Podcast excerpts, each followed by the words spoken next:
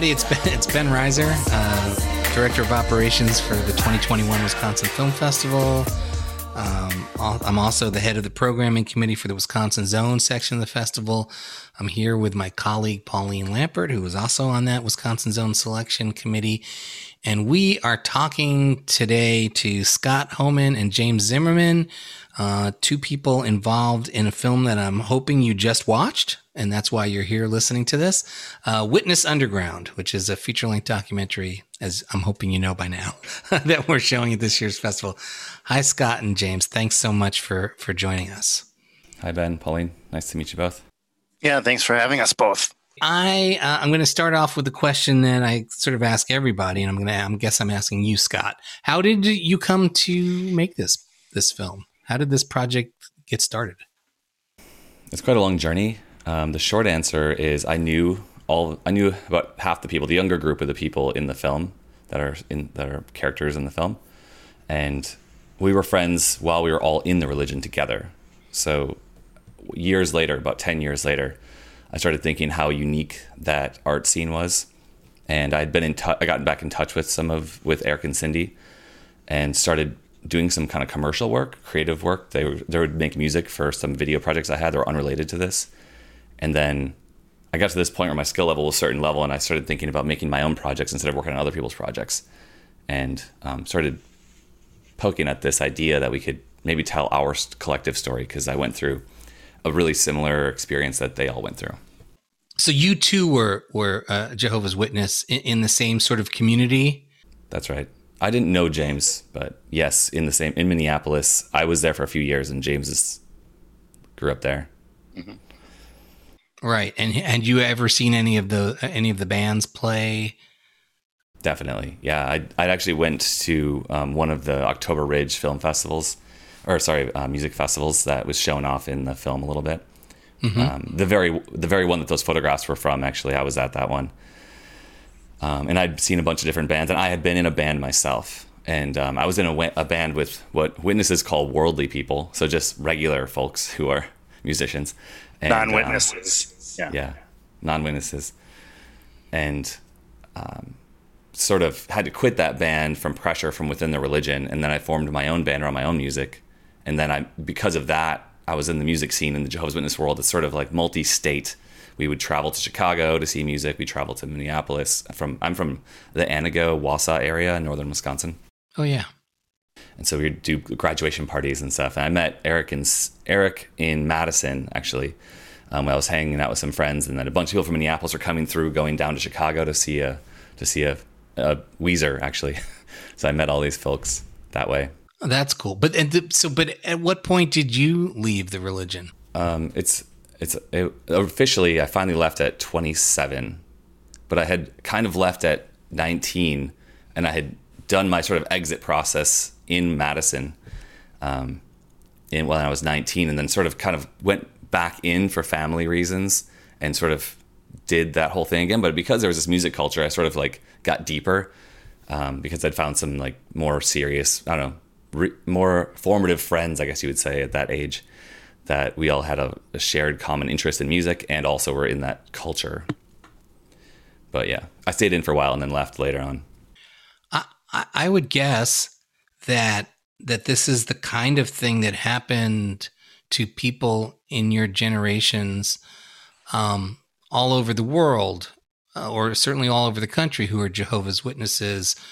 Um, but you know, growing up in, in the in in the in the 90s or in the 2000s, um, that uh, that that music and and I guess film as well were these sort of cultural things that that that uh, were also avenues towards entering into the world of the worldly um, and, and, and sort of um, sort of uh, snapping out of the sort of religious um, upbringing that you'd had. Did, have you heard of uh, of similar stories? Um, uh, you know, around the country or around the world? Like, is this a, sort of a common thread? Like, oh yeah, we got into music and then we got out of the witnesses. From my perspective, I um, because in the Wausau area there was quite a few people. The kids I grew up with who were in the religion, I sort of knew them a little bit because I was sort of like one foot in, one foot out of the religion. Um, mm-hmm.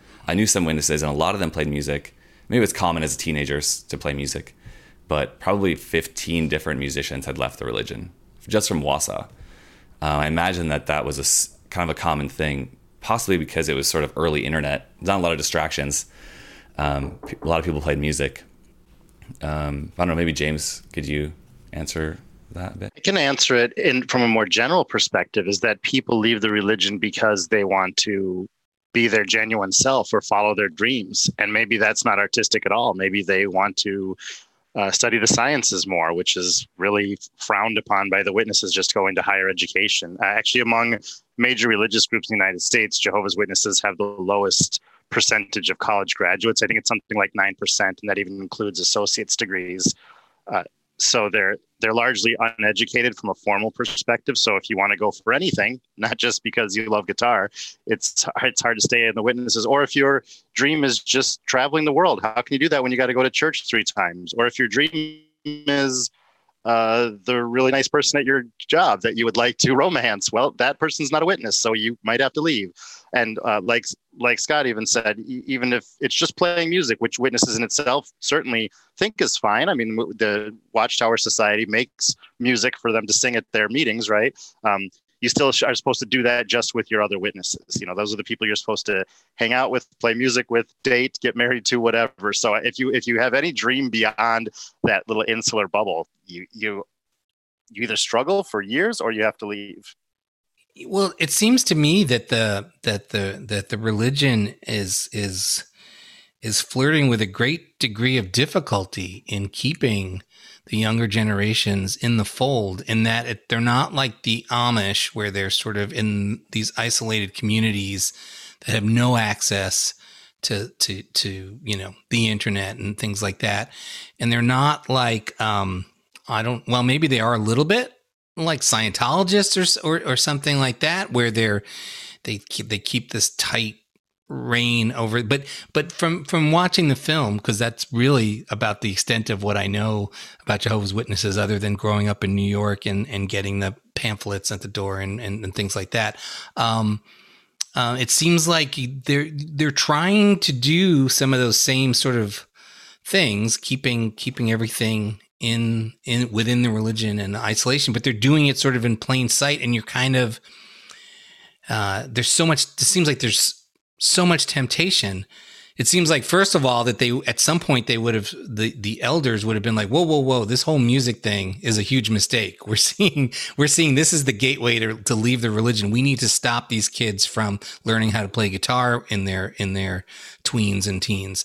Uh, but it doesn't sound like they're doing that and I also, I guess I didn't get the sense, were you able to go, were, were you publicly educated? Did you go to like, you know, regular neighborhood um, elementary schools and high schools and things like that?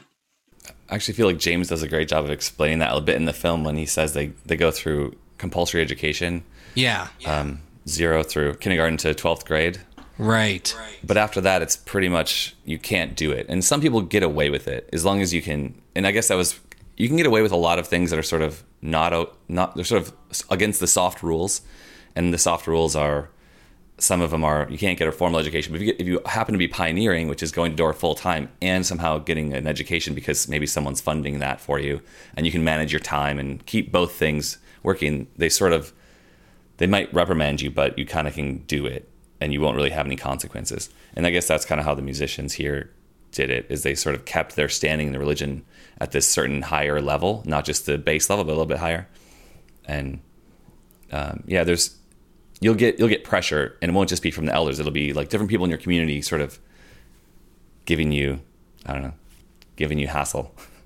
Yeah, I think from the from the 1940s until the 1990s, and I say the 40s because that's when higher education started becoming available to a lot more mm-hmm. Americans. Mm-hmm and right up until the 1990s, uh, they were saying you don't need to go to college. Um, big reasons are because you're going to be on campus all the time, not able to uh, do all the witness activities. You're going to, being on campus, you're going to be surrounded by non-witnesses. Also, your classes are going to expose you to things like uh, philosophy and evolution, things contrary to what we teach. Um, and there's certainly a lot more chance for you to do things against the religion, such as um, sleeping with someone outside of wedlock, or doing uh, drugs, or um, taking alcohol to an excess. Uh, but then around the 1990s, they started saying, well, we can understand that times are changing. And so we can understand that some higher education might be needed. So there were a lot of witnesses who would start going to a trade school, maybe to get a license, say in cosmetology or truck driving because they understood that uh, a lot, a lot, and a lot of companies that previously didn't require uh, college degrees were now starting to require. You know, but whereas before you could maybe do apprenticeships, now they were saying, nope, we want to see this certification or this undergrad degree. So I, I, while still a witness, did go to a technical college and got a two-year degree, and that was really none of the witnesses made me feel bad about it, but it was really treated as an oddball, like I, as if I was the only left-handed person among all these righties, you know, which I also experience a lot. But uh, they were, they would say things like, "Oh, what do you do there? Are you worried that some of the classes might expose you to some uh, God defying teachings, you know, or do the girls just jump on you there because that's what we heard college girls do, you know? So they were really concerned with those things. I'd be like, no, no, it's totally cool. I just go there. You know, I don't live on campus. I go back home to my wife every night. And uh, so it, it was kind of funny how they treated even that. And that was only, you know, a two year degree, but they still were concerned about it. I did a yeah. similar thing with a two year degree for um, for photography and digital media at MCTC in Minneapolis. Mm-hmm. Um, and that was an incredible, incredibly cool opportunity to do that. And it's not a very practical education. I happen to keep on, I've kept on using it. Um, but yeah, kind of people didn't give me too much trouble for that at that point. I think Minneapolis happened to be a little bit more liberal, definitely more liberal than where I grew up in Wisconsin, in, in the middle of nowhere, in the rural. The rural communities and the city communities are quite different. Like we'd go out for drinks even and drinking's not off limits in witnesses, but we'd go out to the bars after a meeting, for example, in our dress clothes and our suits and ties. But in Wisconsin, you would never be, you'd almost never find a witness at a bar. The other thing is that they don't, um, they, the other reason why they don't think you should go to college is because they think that the end of the world as we know it is going to come any day. So, like, if I told you know, if you were 18 years old and I said, hey, you have a disease and you are going to die in three years, well, you probably wouldn't waste your time trying to get a four year degree because you're never going to get it. You know, maybe you would spend time with your family or seeing places in the world you've always wanted to see because you know you're only going to live to be 21. That's the same mentality. So, why would you go spend four years getting a degree when God's bringing an end to this world any day now, within months? I mean, when I was 10, 12 years old, I remember my parents and grandparents saying to me, Oh, you don't have to worry about ever getting a job. You're so lucky because Armageddon will come and God will bring the paradise before you graduate from high school. You know, and then when I graduated from high school and a and a few years later I got married and my wife and I lived in a one bedroom apartment. And they're like, "Oh, it's so nice. You're never going to have to worry about a mortgage or debt and do not bring a child into this world because God's bringing the end of this system any day now." Um, so yeah so then you're also unprepared. So when i finally did leave the religion uh, i did go back to school and ultimately got a four-year degree but it was it was hard because i was a father and a homeowner eh, you know? So uh, it's it's tougher to fit those things and there's no one holding your hand to do it you know? It's not like i had a mom or dad or uncle or aunt who said oh here's the college i went to here's how you do it or let me take you around to these colleges. So you got to kind of navigate everything yourself. So that also makes it hard um, once you leave to get adjusted to the, the actual world. Yeah Pauline, um, I'm sorry. You should totally jump in. okay. Um, yeah, I guess I, I, have a couple questions for both of you. Um, I'll start with James. Just can you talk a little bit about what it was like to um, be a subject of a film? I assume you've not done this before, um, but I mean, what was it like to kind of reveal something so personal about yourself? Like are, how comfortable are you talking about you know the journey? Uh, on, on, the, on the one hand i was really excited to do it because i love film. I took film classes in college. I entered a uh, co- student film college and it was I, a student film festival when i was doing my two year. It was about fiddler crabs. So you're right that this is a lot more personal but uh, i was excited to have won that film festival. But uh, I thought this was an exciting opportunity because Scott was parsing out something very that was unique even among the witnesses. And I, I think there should be a lot more documentaries, movies, exposes about the witnesses, and there already are. It's a big subject to delve into. But he found or he didn't find he he decided to explore something that was just kind of sitting in plain sight and that was how did these people keep themselves sane when they had all these creative brains in, in this organization that was really repressive so i thought that was a really uh, notable thing that he wanted to discuss. So I was excited to to work on it with him. I also uh, wrote a memoir about my experience growing up as a Jehovah's Witness. It's called Deliverance at Hand, and that was published in 2013. So a lot of the questions that Scott asked me, or that even things that I'm saying now, I remember that yes, I wrote about them in the in the memoir that was published then. So I had already kind of told my story. I also uh, thought I was kind of an odd choice because I have no musical ability. I can't sing. My guitar just sits zipped up in a bag in the basement and is out of tune, and I wouldn't know how to tune it. So I thought maybe I'm an odd choice, but I was always hanging out with those guys. I was often filming them. In fact, a lot of the uh, vintage footage that Scott uses is from videos that I took in the in the 90s and early 2000s. So I was I liked being a part of it that way. So I, so maybe I was a good addition because I was showing there were creative outlets even for the non-musician. Like I liked to write. I ultimately wrote my memoirs. I like to create films. That's why I wanted to be part of this with Scott. That's why Scott was able to use footage that I had from VHS tapes from 1993 or something, you know. So that's awesome. I want to talk about the music videos because I thought that was, that was some of my favorite stuff. I was like, this. They were fun to make, yeah. and, you know, I felt so special because I thought this is the official music video of this song that that I created. I was so proud. You know, I have no musical ability, but I'm behind the camera pressing this red button, so that means I'm creative too. So. Yeah, I mean, they just kind of look like I don't know, like pavement videos, you know, like they just that like lo-fi, um, mm-hmm. like something that would pay, play on, you know, what are it like 120, what is it, 120 minutes? Is that the show? Yeah, 120 um, minutes, sure. something well, like a lot that. of them were filmed with the uh, camcorders that had a complete VHS tape in it, you know, so they had to sit on my shoulder. Yeah. And then a lot of them we edited, like we would put titles on them or obviously remove, you know, the bad takes, right? So feeding them from one VHS tape to another would immediately mean a deg- degradation in quality, despite the, and you're already starting with a VHS that's not the best in the first place. So it's amazing that you can even make out, you know, moving humans in these videos when I think about the quality we were dealing with. And of course, I was just a teenager, right? So it's not like I had a $10,000 camera on my shoulder. I had like the Best Buy budget model that I could afford. So, yeah. I do. are they are, are those Thank videos available to for people to see online now? Like, can we go to YouTube and check them out, or?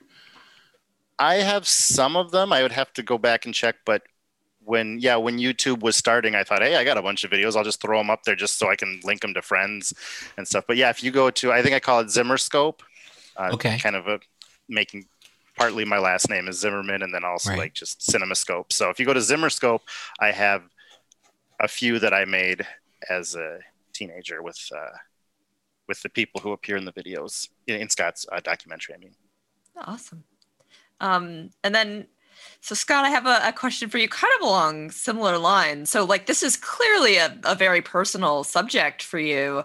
Um, how did you go about kind of, I don't know, divesting yourself or like taking kind of a long view um, enough so that you could like, I don't know, fo- like get like understand how to tell this story coherently for an outsider? It's a good question. Um, there's a lot of content like there's a lot of content on this religion on the internet already. A lot of documentaries, news agencies do this, and usually their their audience is the general public. And so I, I guess I wanted to have a similar like large audience, the general public. Um, and to do that well, I did have to like take a step back, and I I worked with this editor on like related small projects, and she's not related to the religion at all. She's a British editor who lives in the states, married to a friend of a friend, um, and she she did the story editing, and I don't think I could have done that. It was like I think every interview with the five people in the film, including James, was about three or four hours long there's a lot of a lot of topics were covered and our editing editing style wasn't like here's the 27 questions we want to answer all in the exact same order. It was just letting the conversation flow and letting people naturally tell their what they wanted to tell. So it was just a lot like the mountain of footage that was dropped on her. It would have and i've you know i've i could probably cut this thing a thousand different ways. So it was great to just sort of hand it off and she came back with like a two hour cut And she's like all right it's your job to cut 30 minutes out of this. So then it was how do we pare down? Like, how much are we going to talk about the music scene? How much are we going to talk about the religion? So we kind of wanted to do something that most uh, documentaries haven't done before on this topic, which is sort of um, explore how the culture works rather than tell people why their religion is bad or why their religion has how the religion has hurt people. We get to that, but you already then know what they had and um, what they might lose. So uh, I feel like, yeah, it was interesting intertwined. There's some things that I still feel like we maybe we could have cut or maybe we could add some more, but hopefully it, it piques people's interest to go research it themselves. Yeah, I guess uh, I'm curious if if you've shown this film to any current witnesses um, and what their reaction is. That's a great question. I would like to know. I should invite someone. Right? I, maybe I'll start advertising directly on Facebook for the Year Film Festival. Um, well, this, they're going to see this after this is already out, but um, maybe target Jehovah's Witnesses for to see if they'll go watch it. But yeah, it's, it's interesting because like there's quite a barrier, as you might imagine. For sure, there's a barrier between me and my family, um, or anyone. Like uh, there's a big barrier between us and our families and our friends that were in the religion. And this is all a long time ago for both James and I, but there's a like there's just no no communication. So like if they know that I'm making this film or that I'm even out of the religion, I'm trying to contact them to find out what they thought about this film, I'll never hear back. But yeah. hopefully hopefully you can get that kind of information maybe in some comments or reviews somewhere. You know, it's a excuse me, it's considered a sin for them to have any association or dealings with former witnesses. And they even would take that as a passive dealing, which you would get from a movie, right? So a former or a, Jeho- a Jehovah's Witness would sooner watch uh, a movie like Borat, which is filled with um, foul language uh, and all sorts of banal humor and things that are not very Christian like, right? Um, then they would watch this documentary because this one was made by and is about former witnesses. Yeah. So yeah, I, I could post it on all sorts of social media and email all the people I know who are Jehovah's Witnesses, and I would be surprised if any of them even wrote back and said, "Oh, hello, haven't heard from you in years," you know, because I, wouldn't hear anything, you know. The only about the only Jehovah's Witness who does keep in touch with me is my mother. She lives several states away, so we go months without talking. And I think because I have her grandchildren, she, I have that connection to her. Um, but yeah, if I said, "Hey, I was in a documentary," she would not want to see it. So she would what, probably even tell me if I pushed it on her. Would she? Would, it, would she theoretically get in trouble if people, if other witnesses found out that she was in touch with you? Uh, there's a little bit of uh, leeway for family members. They understand that family sometimes has to have dealings. Let's say grandma has passed away and there's a funeral to decide or something. Um, so my mom kind of covertly has dealings with me. Like I said, she lives several states away, so it's not like she's dropping by my house every day. But uh, most summers, obviously, the uh, pandemic put a stopper to that last summer and this summer. But most summers, she comes for a visit uh, to visit a lot of her friends and family in in the Twin Cities of Minnesota, and she'll spend a few days at my house but we avoid talking about the topic of religion of course. I don't want to make her uncomfortable. I'm glad she'll have something to do with my children so that they at least know that um, i do have a family. They're you know they they have all of their mom's relatives which is kind of sad but they only they only have essentially one set of grandparents and just her the you know the, the people on her side of the family so. Uh, my sister is also no longer a witness, so they do have her as an aunt and, and her husband as an uncle. But, and I, if if a witness was to even secretly watch it, I think it would really bother their conscience because they would think they're doing something against God and the religion, and they would probably divulge that to the elders if they were devoted witnesses. I something similar happened because I had written uh, several letters to the Watchtower Society asking them questions about things I did. You know, I was just honestly, sincerely wanting the answers. And I subsequently posted those on the internet after I left the religion because I thought, well, other people should know this. And a friend of mine uh, named Laura, who is, as far as I know, she's still a Jehovah's Witness, but about 10 years ago, she went on to that website just to read what I had sent to them and she told the elders because i think she must have felt bad about it i don't know if it just came out accidentally and she was disciplined through the church for doing that. So, and that's funny because that's just letters between me and the Watchtower Society. So half of what she was reading was written by the Watchtower Society itself, the same people who who write the witnesses literature. So the documentary would be similar. Yeah. Yeah, and an active pioneer at the time, right? Like you were yeah in the religion at the time. So yeah, so like I was Jehovah's sincere. Witness to Jehovah's Witness conversation. Yeah, it's not like I was writing letters saying, "Here's why you guys are so terrible." You know, here it's not like I'm nailing a thesis onto their wall saying here's here's your grievances. I was saying I honestly have some questions. So yeah, we see those letters in the film, right? Oh yeah, I'm sorry. Are those the same duplicate. ones? Yep. Yes. The um this the the section of the film where where Ryan uh, talks about what the sort of the final straws or when things clicked into place for him, and I think it was revolving around Noah's Ark and the Great Flood and figuring out that that couldn't possibly have happened, and then discovering that this Darwin quote was taken out of context.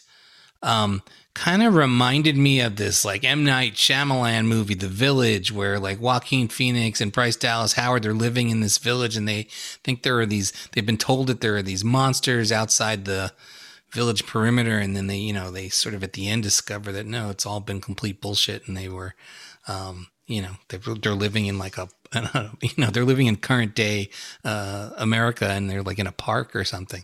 Um, but um, did did the did the two of you have those similar sort of like light bulb moments, or was it much more of a gradual like? This doesn't sound right to me, or I heard this other thing, and or was it kind of like Ryan, where the, there was this turning point? I have, a, I have an answer to that. Um, my experience so I had I had like one foot in the religion, one foot out, kind of because my all my like close friends were just normal people, and I was there wasn't that many witnesses in northern Wisconsin that I was close to. In Wausau, it was like half forty five minutes away. There was a few, but I wasn't close to any of them. Um, and then most of them left pretty quickly. So I made friends with them, and then they were out of the religion. I couldn't hang out with them anymore, according to the religion. Um, but what I used to say, because I kind of had that like loss of these new friends at that point. Mm-hmm. What I'd mm-hmm. say to other witnesses that were like dealing with like they can't talk to some friend because that friend doesn't believe anymore or something, or they got kicked out disfellowshipped is the word they use, was there's a thousand reasons that are so obvious why we should leave this religion, but there's just like a few that keep us here. And so like flip that on its head. Like you're not just trying to find finding one thing that like is the catalyst for you to leave. It's like this mountain of things that you're like contemplating, thinking, or keep on coming up in life. But you stay because of family. You stay because you selfishly want to live forever. It's like they they're put they put immortality on a stick, and then um, then they, they use prophecy a lot. Like and a lot of religions believe that prophecy is is true, and that the things that were said that like they were fulfilled later, but we don't know that. And it's you know it's like some one person's perspective, and one person talked to God, and then what God said came true, and he tells the story. It's you know this tall tale, and everyone's like uh, impressed.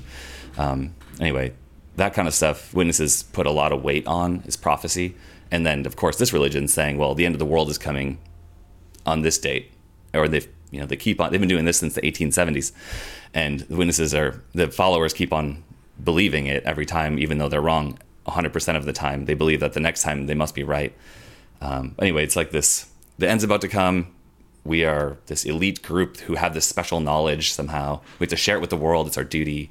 Like all these things feel like you're on a mission. It's like this, you're somehow part of something very important, bigger than you.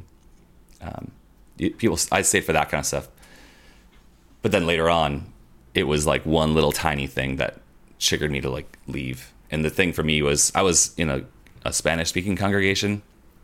Not that that matters, but like the guy gave a, a very homophobic talk and it was just like I just looked around and everyone's nodding like what this guy said, which to me was very offensive.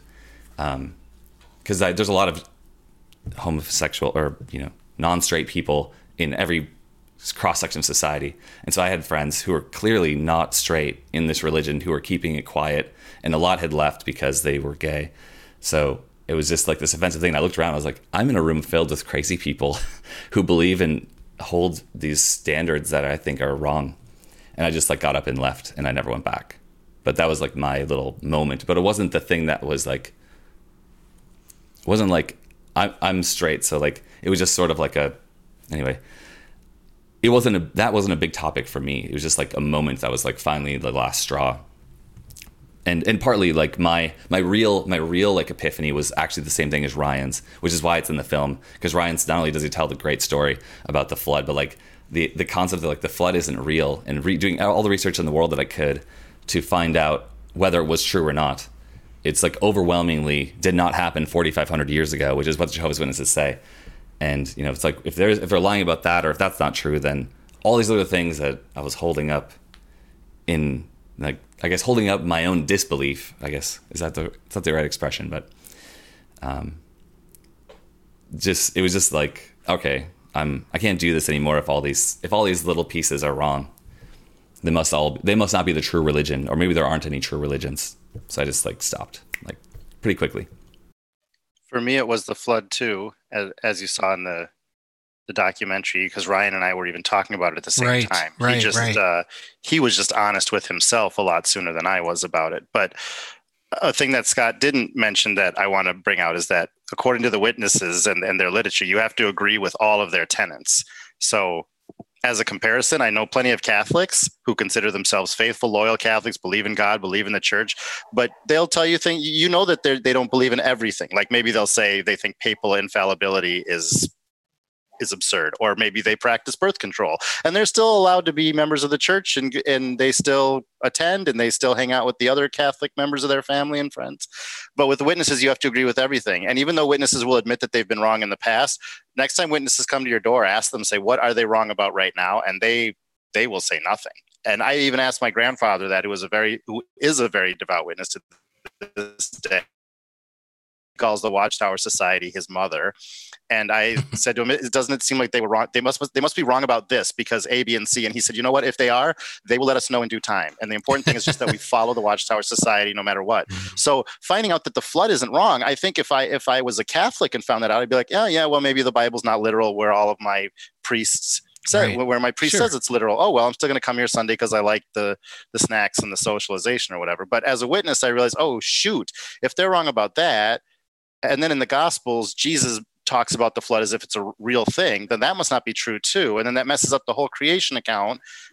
And, and I can ask the Watchtower Society, you know, if, if there's something wrong with my brain or if I'm reading something wrong here, which is why I wrote them letters that I talked about with Ryan, like you saw in the documentary. But then I remember, um, I remember mentioning it to my my ex-wife. Well, she was my wife at the time, and um, she even said, "Well, what's the big deal? Maybe that part is figurative, and maybe the Watchtower Society will will say maybe in five years they'll come out with an article saying, guess what, the flood is figurative, or it was just just local, it just covered what is present day Saudi Arabia or something, you know, not the whole planet."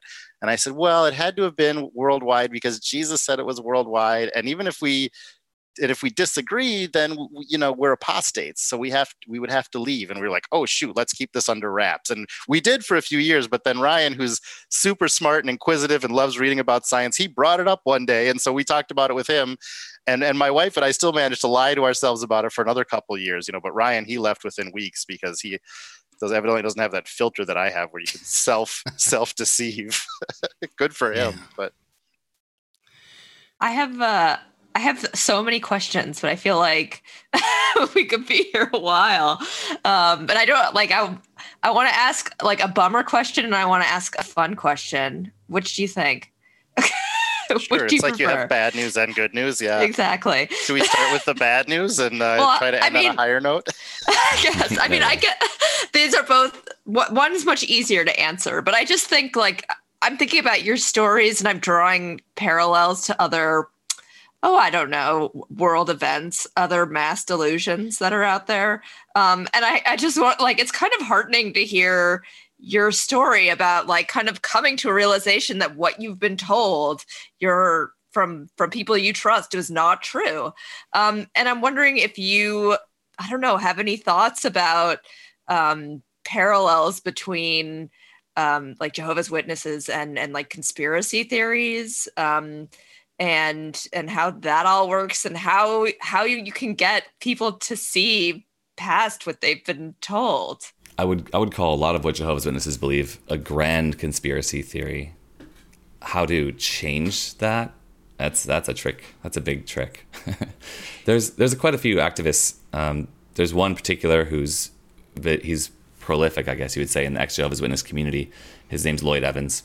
He has the Lloyd Evans or the John Cedars channel, Lloyd Evans channel. He's this British guy based out of Croatia. So it's pretty global. There's ex witnesses in every country in the world. Um, but uh, he does a good job of trying to like logically walk people out of the religion or give them resources to help them like deconvert themselves because you can't just if I come out and try to you know talk to my family or talk to a Jehovah's Witness, an active Jehovah's Witnesses, they're going to put these guards up and walls up, and they think I'm somehow this like spiritual enemy sent by Satan to like deceive them, and then it's like this this whole like, myth that they believe, and they put a guard up, but um, everyone has a doubt, and there's no one that can believe everything that this religion teaches because they teach a lot of really absurd things and have a lot of very absurd practices. I can't really answer the how to deconvert or help someone deconvert themselves part.